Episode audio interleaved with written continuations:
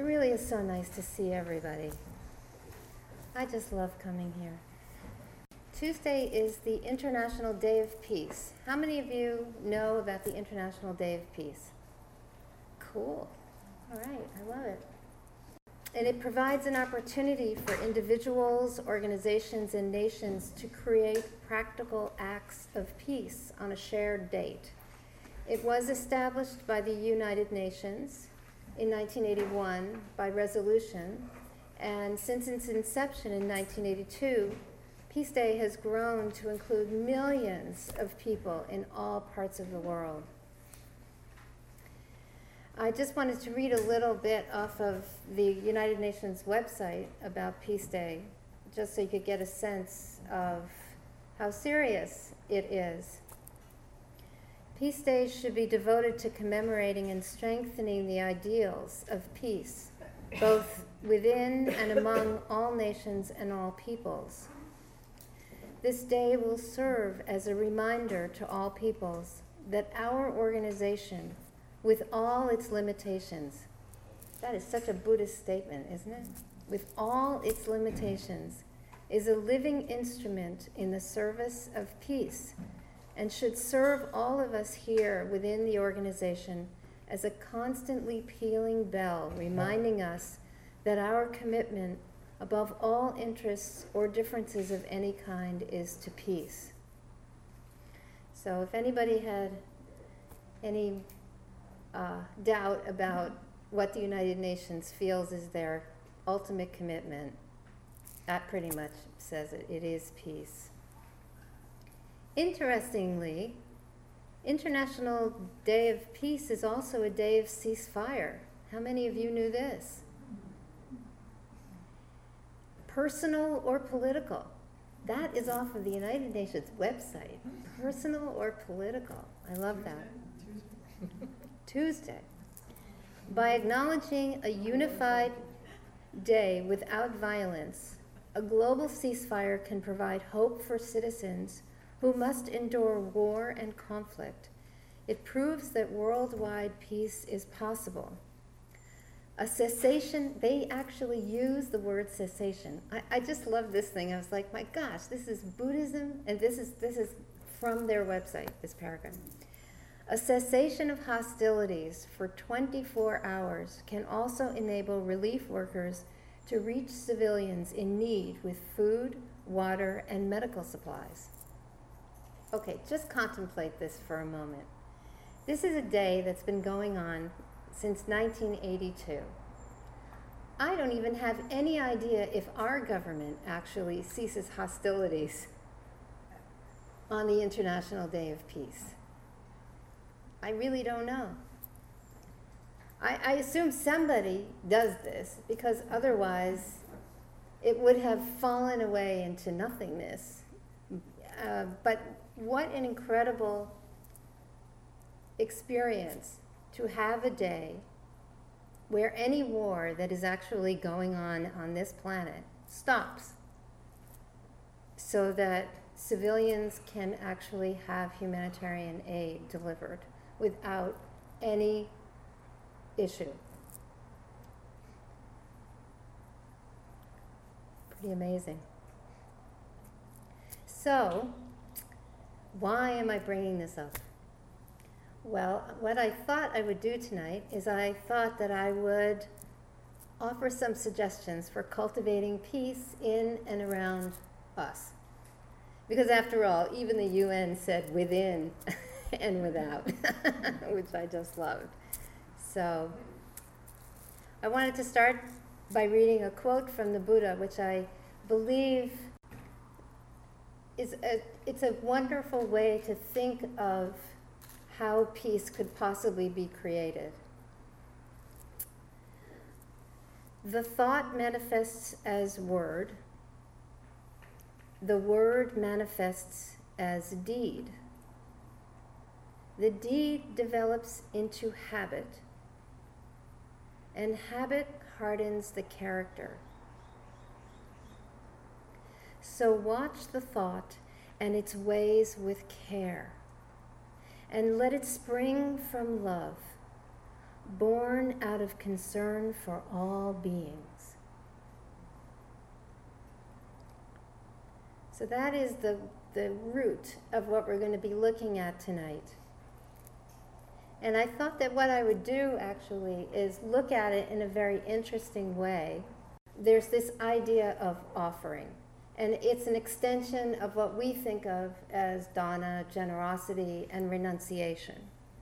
Um, but you know, most of the cultures in India and a lot of the, these other cultures, they actually already had these rituals called puja, where they basically would offer incense and flowers to either deceased relatives or sometimes the religions that had deities, it would be offered to deities. So there is a way of thinking about offering, and when we think about a day of peace, I mean, it's a lot of offering we're going to be doing basically. So there's this structure for offering, which is the outer offering, the inner offering, and the secret offering. So I'm basically going to talk about peace in three ways outer peace, inner peace, and secret peace. Let's talk about outer peace. These are personal acts of peace that we can do toward everyone who is outside of us, essentially, or at least appears outside of us in the dualistic framework. So, the first thing we have to do is embrace our own humanness. If we can't embrace our own humanness, it's really impossible to make peace with anyone outside of us we have to accept that we are imperfect and fallible beings. Our own messiness is what we need to embrace, and the messiness of everyone around us. So that's the first thing to do. The second thing is the compassionate recognition of suffering. So this doesn't mean that we want to fix anything. We're not anywhere near fixing anything. It doesn't mean we want to change anything. We're nowhere near changing anything either. Where we are is human life is full of suffering. And people do all kinds of things because they suffer from the three basic sufferings greed, hatred, and delusion. So, in other words, wanting, craving, aversion, and hatred. And then, of course, the thing that gives rise to all of that, which is our own delusion about the nature of reality. We think it's permanent, solid, and unchanging. And in fact, there is nothing about this that is that. And therefore, we get caught in our clinging. And we all suffer from this. Therefore, if we open our minds and our hearts to the fact that we are all beings who suffer, and we all do things we wish we hadn't done because of our suffering, either suffering in the heart, suffering in the mind, suffering in the body, whatever suffering it might be. We are all equally capable of acting on our basic suffering. So we compassionately recognize that we are beings that suffer. Once we can embrace our humanness and we can compassionately recognize that suffering exists, then we might be able to actually really listen to alternative viewpoints, which is a necessity when it comes to making peace. We have to be able to hear the needs and wants of others and open ourselves to the hearing of it, to be present in the hearing of it. It doesn't mean that we have to agree or accept what they're saying as true. It does mean, though, that they deserve our ears. They deserve to be heard. Of course, the other point of view is also true. We deserve to be heard. And sometimes we're lucky enough to have someone on the other side who's willing to do this with us.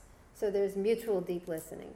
But sometimes that isn't the case. Sometimes we have to make this commitment to deep listening no matter what's on the other side and care for ourselves deeply should any kind of suffering arise based on what's happening outside.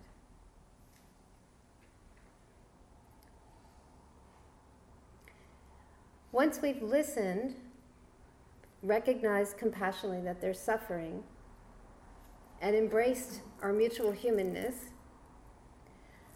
that basically leads to renouncing separateness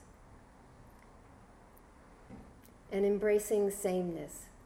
You really can't go anywhere else.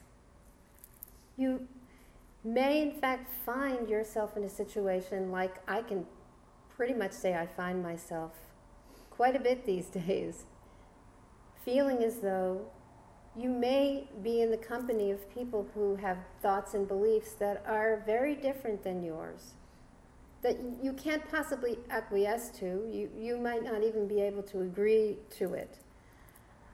And yet, when I find myself in that situation, what I do is I allow my awareness to get very wide.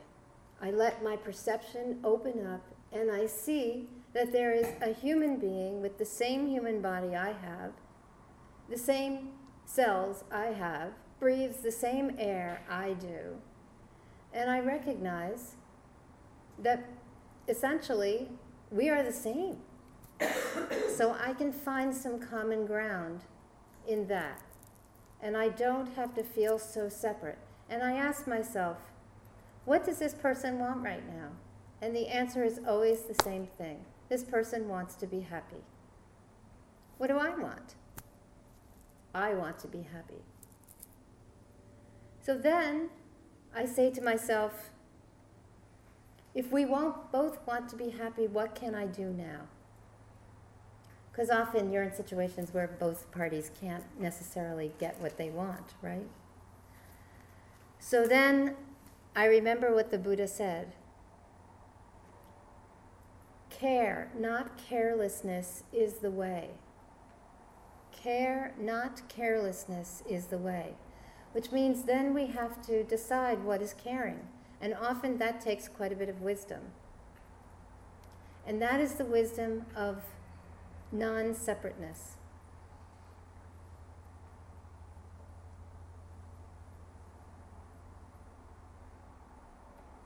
To be able to lift oneself out of one's own point of view long enough to recognize that underlying any conflict is a basic human desire for happiness.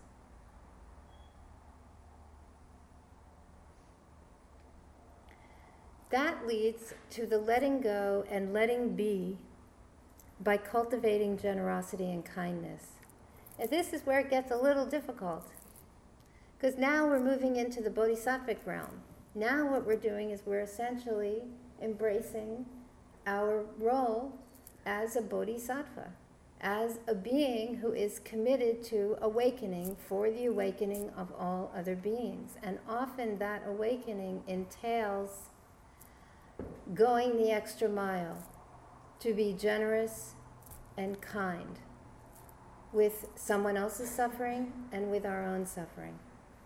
I mean, that can look like a whole lot of things. But essentially, this is the basic tool for conflict resolution. And conflict resolution has at its core empathy, putting oneself in the shoes of another. You may still not agree when you put yourself in the shoes of another, yet you've had the chance to feel in some way what it's like to be them.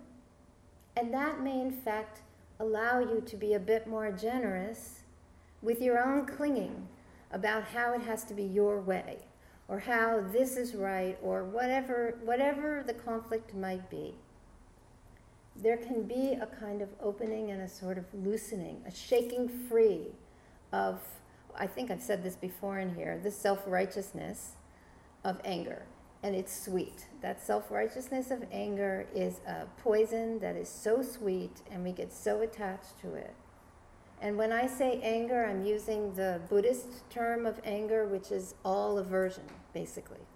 It, it widens itself to include anything that might be distasteful to us, that we are essentially we're renouncing it through our own negativity. We're not renouncing it through our own generosity.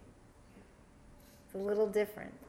So, renouncing through negativity is not renunciation. They're just not. That's essentially just rejection.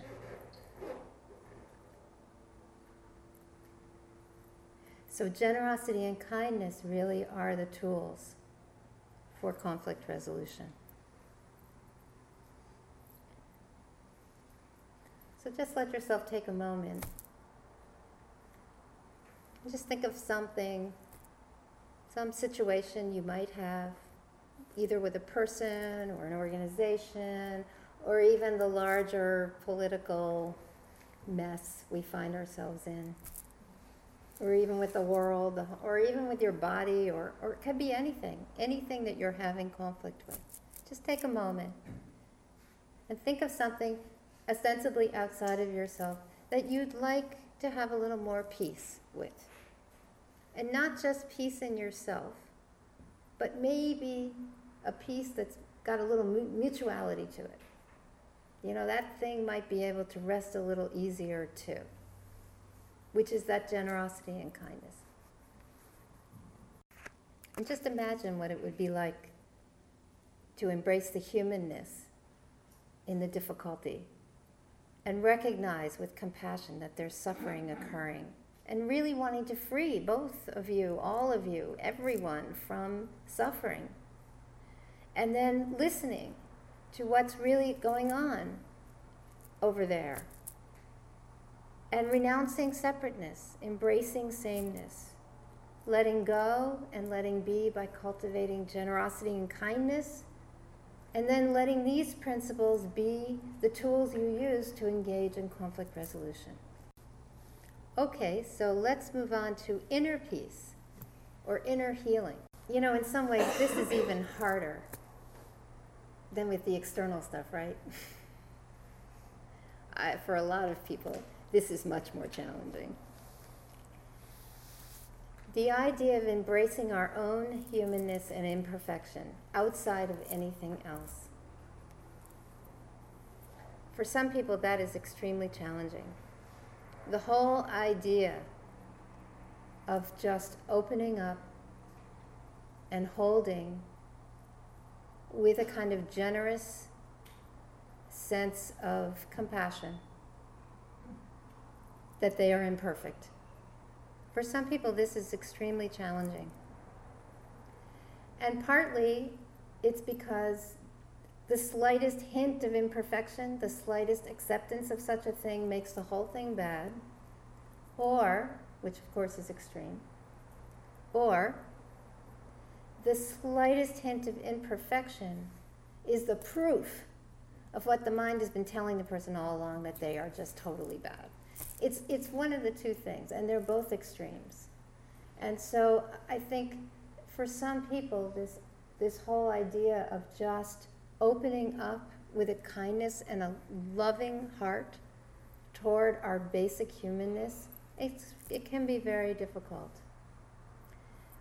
And it requires deep listening to our own inner conflicts. So I don't know how many of you have a committee on the inside. and how many of you have a Monday morning meeting that is really hard? yeah. Yeah. You know, we have all these parts of ourselves, and they all have agendas, and they all want things. And often they don't all want the same thing. Or even if they all want the same thing, they all have different ways of going and getting it. And sometimes those ways don't really mesh. They're, they're, not, they're not the same. Some of the personalities are louder than others, some of them are more difficult than others. And often it's really frightening to actually turn your awareness in and just let your awareness rest in that narrative that is going inside your head 24 7 while you're awake. It's frightening. I mean, it, imagine if you had somebody outside of you pointing their finger at you during every minute of your waking hours, saying all the things that part of you says to you about yourself. It would you would just think they were the worst, worst person you had ever met. You wouldn't want to be around them. And that's basically what happens to us. This is the source of this self loathing that leads people to states of mind that are so distressful. So, internal healing looks like embracing the narration, embracing the narrator. What a concept. Basically, opening the heart in a completely loving way to this aspect of ourselves that is often very self loathing, self judging, self doubting, self blaming. Opening our heart to it with so much care and so much love that it has no choice but to just melt in the presence of this kind of open hearted love. It, it actually goes way beyond, this aspect of it goes way beyond conflict resolution. This is just pure, loving presence with something that is often so destructive inside of ourselves. And it works. It really works. And the cessation of hostility in this case is essentially the cessation of our own aversion to this inner narrative that's so negative all the time and so destructive. It's literally opening your arms wide and embracing completely.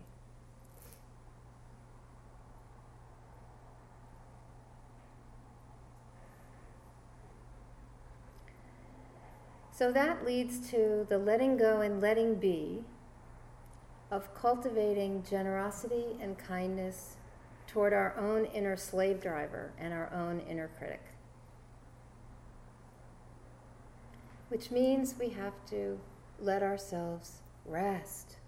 A day of resting. You could still go and do all of your activities. You could still go to work.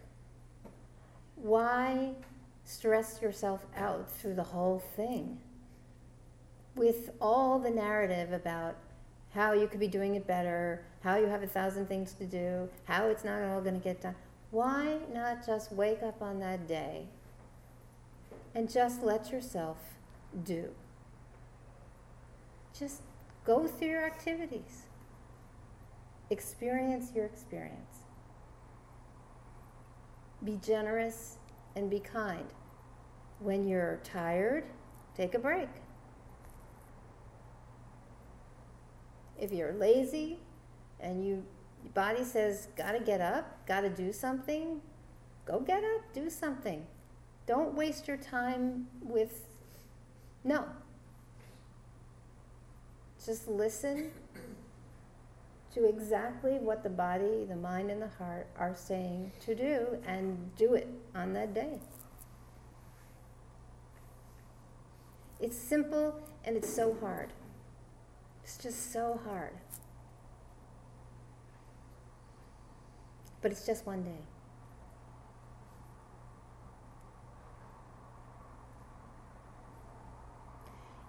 Actually, in order to go through a day like that, it means we have to make peace with the aspects of our lives that are not easy.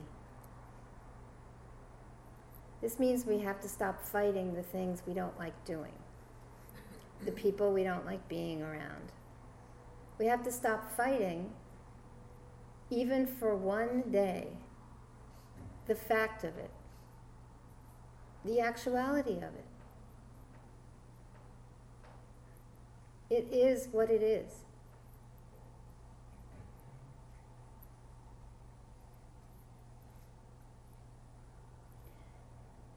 The idea is we really need to open up and accept the whole package of our lives, just as it is. So one day, September 21st, maybe that's the day you'll open your heart and love your life just as it is. And one of the great ways to do this is to recognize impermanence. And even though we're only an inner peace, we're not at the secret peace, which has a lot to do with the more esoteric stuff. You could do it here at this level. When you're in an experience that is not very pleasant, it's going to end. Nothing is permanent, nothing lasts forever.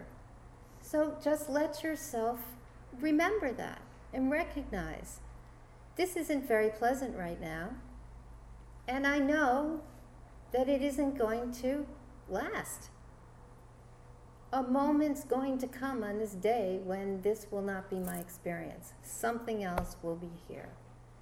And that could be enough to allow the awareness to let go of the clinging around, I need this to stop, I need this to be different, and just rest. Oh, this is it, this is what's here that actually creates the spaciousness for skillful action.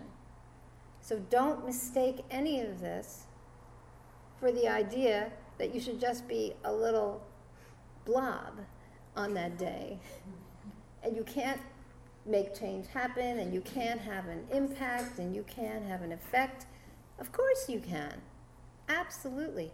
It's the motivation and the intention and the whole reason why you're doing something. Because, in fact, there are times in our lives when we have the ability to make change happen, and we should. We should grab it with gusto and do it. And not hang out in the narrative of doubt. Oh, I don't know. Should I do it? Is it the right thing? Is it this? Is it that? No, just do it. If you can make a difference, do it. Just ask yourself before you do it is this going to bring harm to anyone, even myself? If the answer is no, go for it. If the answer is yes, then it means maybe you need to spend a little more time possibly contemplating what might be a better solution that wouldn't include harming.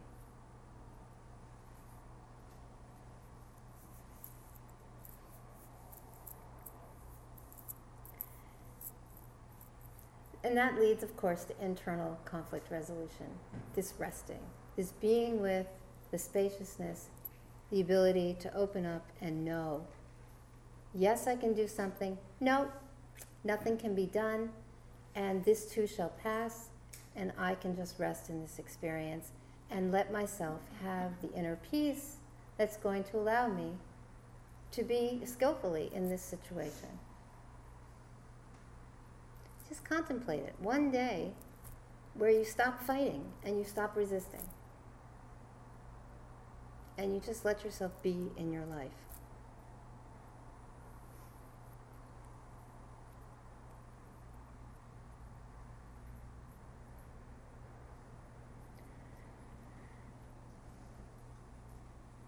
You know, when I wrote this talk, I thought to myself, you know, I really should start with the third part first, because the first two parts really can't be done without the third part.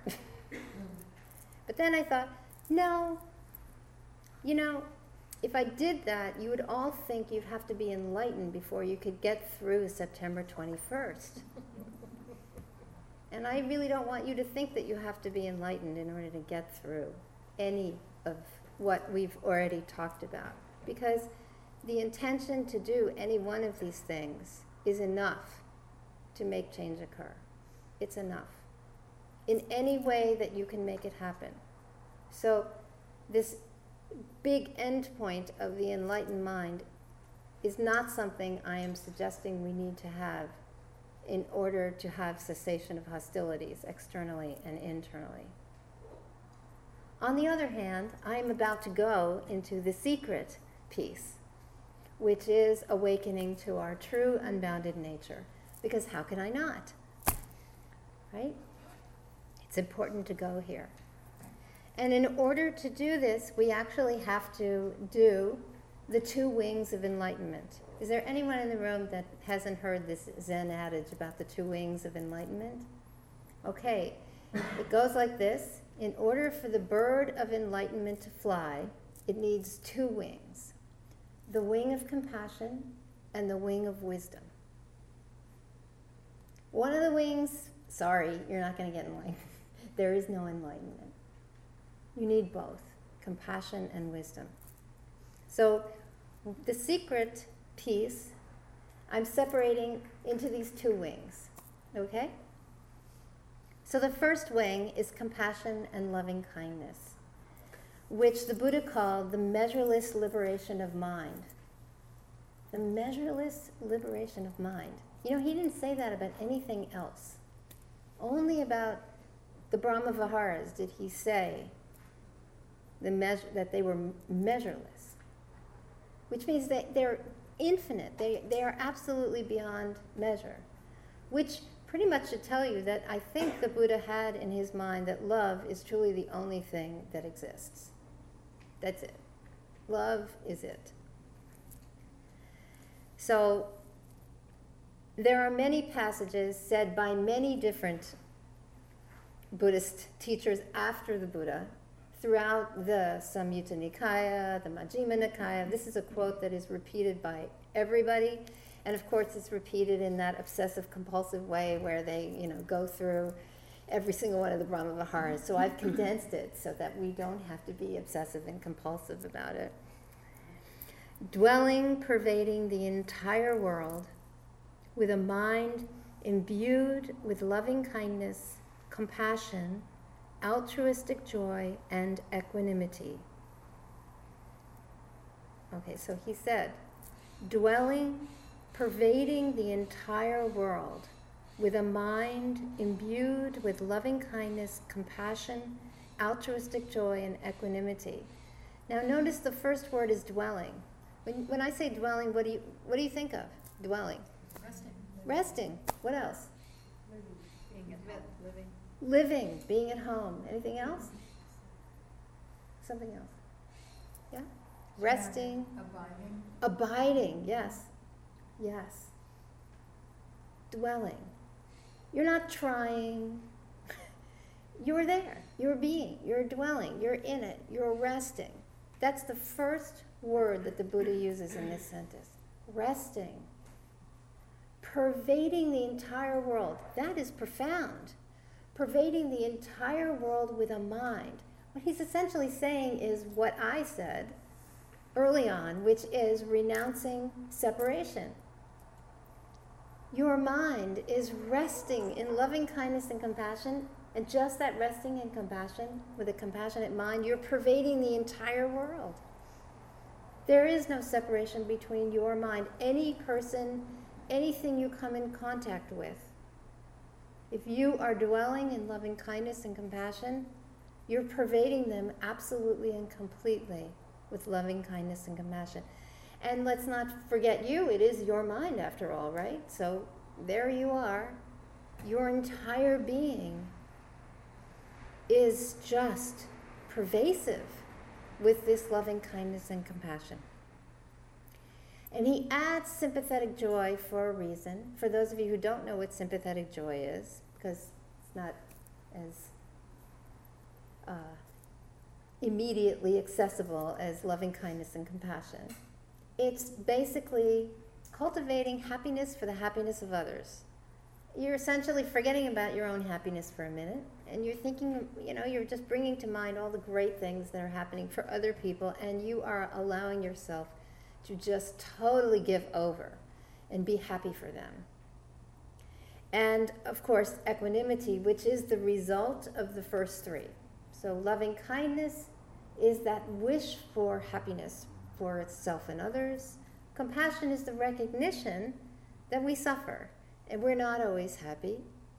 But even in a moment of suffering, we can still have the happiness of an equanimous mind.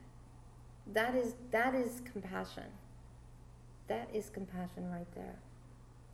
And then he goes on to say, once you are resting with this mind imbued with the four Brahmaviharas, get this.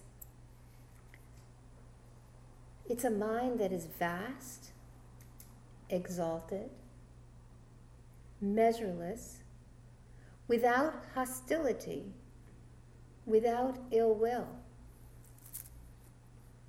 Okay, so you've, you've just gotten the shortcut. This is the cliff notes to doing everything I suggested before. All you need to do on September the 21st is rest with a heart full of loving kindness and compassion and joy for the happiness of others and a mind that is just resting and equanimous.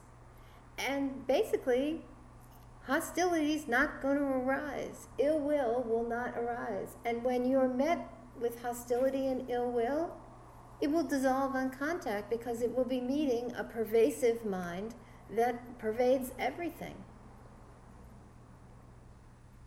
So, this is the shortcut. Which is why I started with it first. I love this quote. This is uh, sort of a quote. Um, it's, it's taken from um, a retreat that John Dunne did couple of months ago. I don't know if any of you know him. He's probably one of our most eminent Buddhist philosophers. Um, his specialty is Tibetan Buddhism, but he is renowned as a Buddhist theologian. And he's actually not that old, he's only in his 40s, and he's just brilliant. Um, and he said this great thing. He said, Compassion creates a nirvanic story, unlike karmic habits, which create a samsaric story. And that is very profound because it is the karmic habits. It's the habits of mind that get in the way of the mind being pervasive with loving kindness and compassion. I mean, essentially, that's what gets in the way of all of our good intentions. And then, you know, there's a barking dog, and we're trying to meditate, and it won't stop, and there we are, you know, having visions of a gun and shooting the dog. you know, it's like, where did my loving kindness and compassion go? Even during my practice, where did it go? It goes to because of these karmic mental habits that we have that are rigid and tell us in order for us to be meditating appropriately, we have to have quiet. Why? We don't need quiet. Phenomena is phenomena. You know? It'll come and go. Rest in it. Its sound is sound. Use the dog. It's a sound. The dog is your teacher at that point. The dog is the one who is going to awaken you in that moment. Great. Bark away. Yeah? I also wanted to mention that the Brahma Viharas are very powerful antidotes to self focus. And many of you may have experienced this. Excessive self focus is a road directly to depression and anxiety. That's where they end up excessive self focus. And the reason that compassion, loving kindness, altruistic joy, and equanimity are the antidotes to self focus, to depression and anxiety, is because they awaken us to this truth. Our own happiness is intrinsically connected to how much and in what ways we inspire happiness in others. Our own happiness is intrinsically connected to how much and in what ways we inspire happiness and in others. There's something you can do on September 21st. You could just have that as a note to yourself. Today is a day where my own happiness is intrinsically connected to how much I inspire happiness in other people. Chances are you probably will have a cessation of hostility.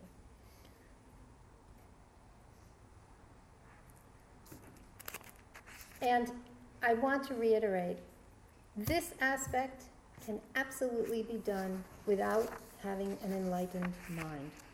So, we're going to spend this little last part of my talk discussing wisdom. So, the first samadhi is the liberation of mind by emptiness. And you all know I'm a big fan of emptiness, and I always come here and I talk about emptiness, and you're probably all sick of me talking about emptiness. And I promise tonight I won't take the whole time talking about emptiness because I don't need it. Um, in the Pali, it's uh, sunyata is emptiness.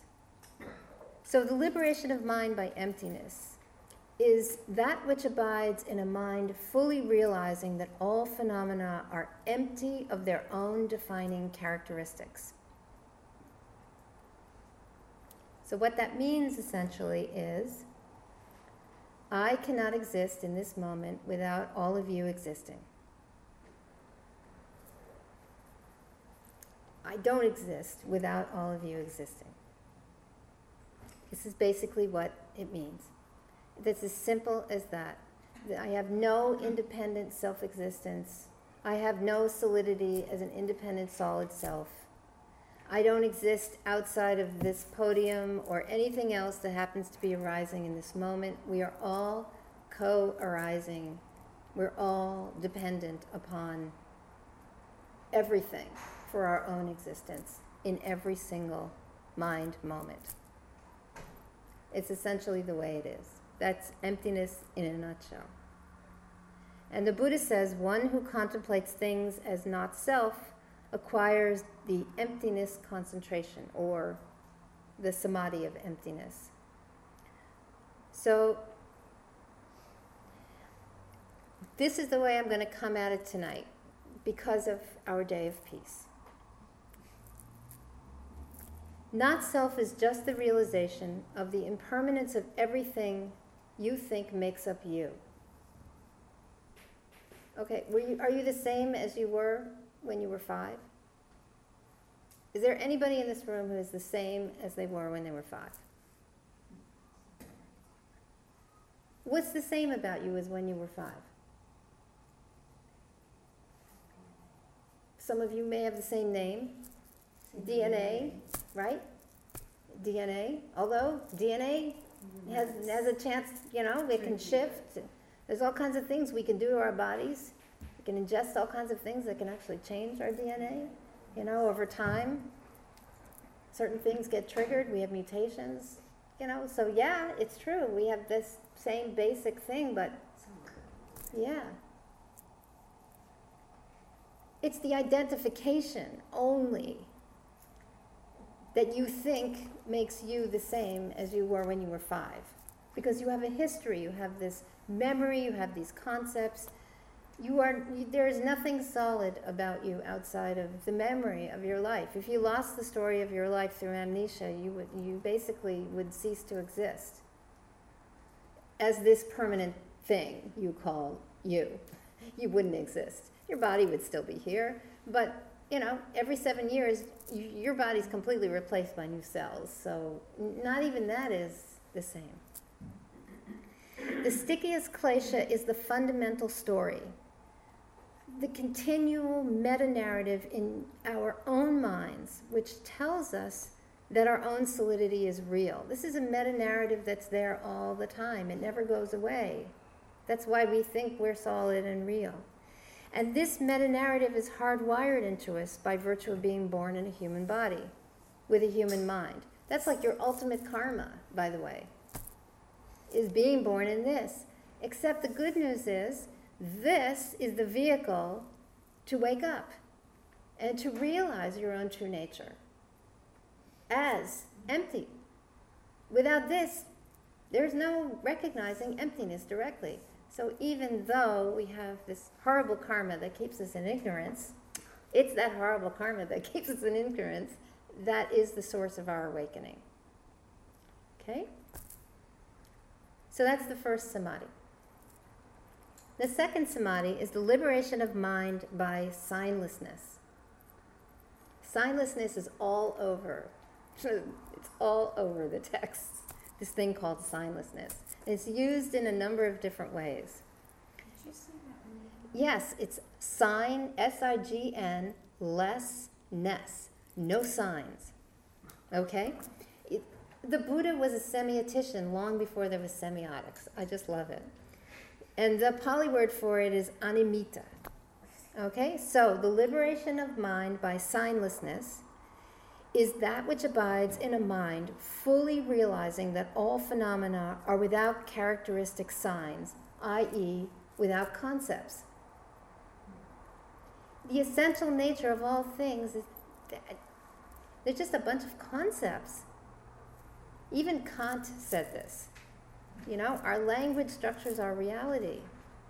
Everything is just a bunch of labels. So, this is why, you know, the basic a practice that many people teach people first is just seeing or just hearing, right? You know, and the first thing they do is they're, oh, I'm seeing a, you know, they're looking at it like a tree. Oh, I see leaves, I see branches, I see, all right, concepts, labels, signs. No, let yourself just rest in movement, color, shape, form. Just see directly. That's mindfulness. Mindfulness is the direct seeing of phenomena without their labels, without their concepts. So, this is the liberation of mind by signlessness. Imagine what this could do for the cessation of hostility. Your enemy is not your enemy anymore. See the enemy as they are human. Okay, so this just takes you right back into the outer peace in the inner peace. See yourself as you are, without your labels, without your concepts. So, another way this samadhi of signlessness is talked about is, and this is from the Chitta Samyutta. Chitta means mind. The Buddha suggests that you have a non attention to all signs. So when I say to you, let your mind rest in the flow of phenomena. Just open your mind. Don't don't necessarily fixate on anything, right? This is the non-attention to all signs, okay? It refers to insight concentration, otherwise known as the Vipassana jhanas. For any of you who have ever heard of the Vipassana jhanas, and they occur when one has abandoned the sign of permanence. So what are we doing? We're actually resting in the way things come and go, come and go, the arising and passing away phenomena continually.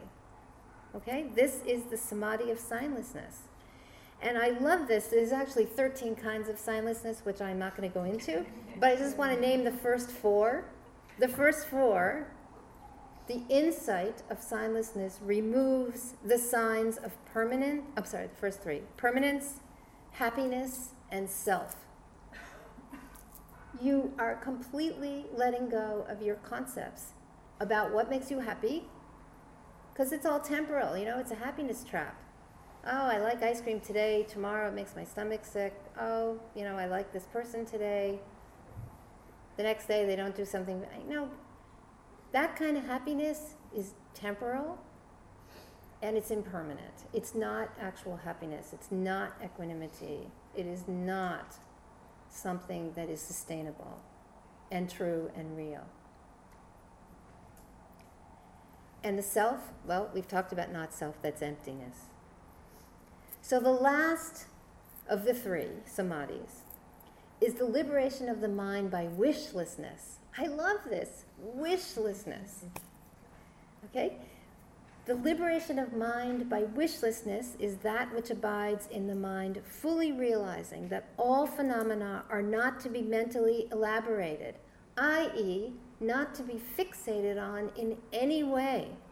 This is non attachment.